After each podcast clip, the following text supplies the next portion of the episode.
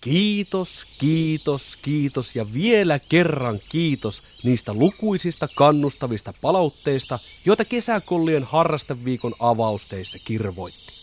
Läpsykankku on nyt koko kansan omaisuutta.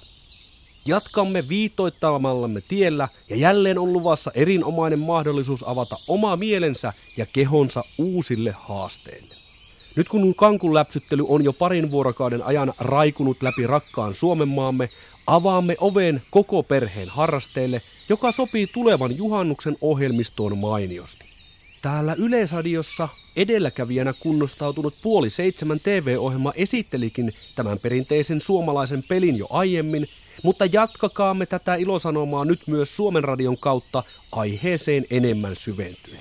Ja sitten kynät ja paperit valmiiksi, Suomen Radion Kesäkollit ylpeänä esittelee Jörkan. Jörkka on tiettävästi lähtöisin Pohjanmaalta ja levinnyt sieltä muualle Suomeen. Tietoon on myös tullut, että ainakin Ruotsin Lapissa ja osassa Baltiaa Jörkkaa pelataan kovin aktiivisesti. Jörkka on perusluonteeltaan kovin yksinkertainen mittelö, johon tarvitaan vähintäänkin 3 osallistujaa, mutta optimaalinen määrä on 7-10 henkilöä. Jörkan välineistö koostuu pressusta tai muusta peitteestä ja isohkosta pyöreästä koivuhalosta. Pelin aloituksessa arvotaan heittäjä, joka ei voi kyseistä kierrosta voittaa.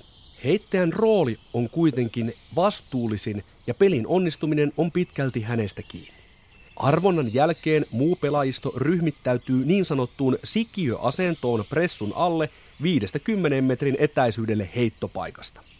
Heittäjä poistuu paikalta ryhmittäytymisen ajaksi, jotta hänellä ei ole tietoa muiden pelaajien sijainnista peitteen alla. Peli alkaa, kun heittäjä viskaa koivuhalon voimakkaasti kohti pressua, toivoen osumaan johonkin sen alla kyyhöttävistä pelaajista. Jörkan perusteita opetellessa on hyvä suosia alakautta heittämistä, mutta heti kun pelaajiston kivunsietokyky antaa myöden, voidaan halkoa siirtyä heittämään yläkautta.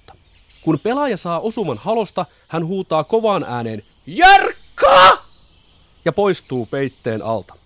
Etiketin mukaan osuman saaneen pelaajan on käteltävä heittäjää.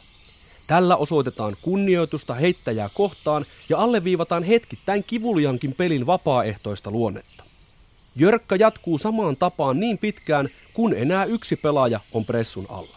Myös viimeistä pelaajaa odottaa osuma halosta, mutta tämän jälkeen hänet julistetaan voittajaksi.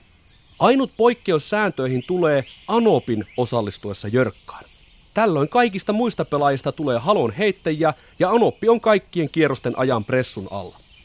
Jörkka on todettu lähes tieteellisissä tutkimuksissa erinomaiseksi yhteishengen nostattajaksi ja varsinkin yhdistävä jännittävä kokemus peitteen alla on omiaan luomaan erinomaisen juhannustunnelman joka niemeen ja notkoon.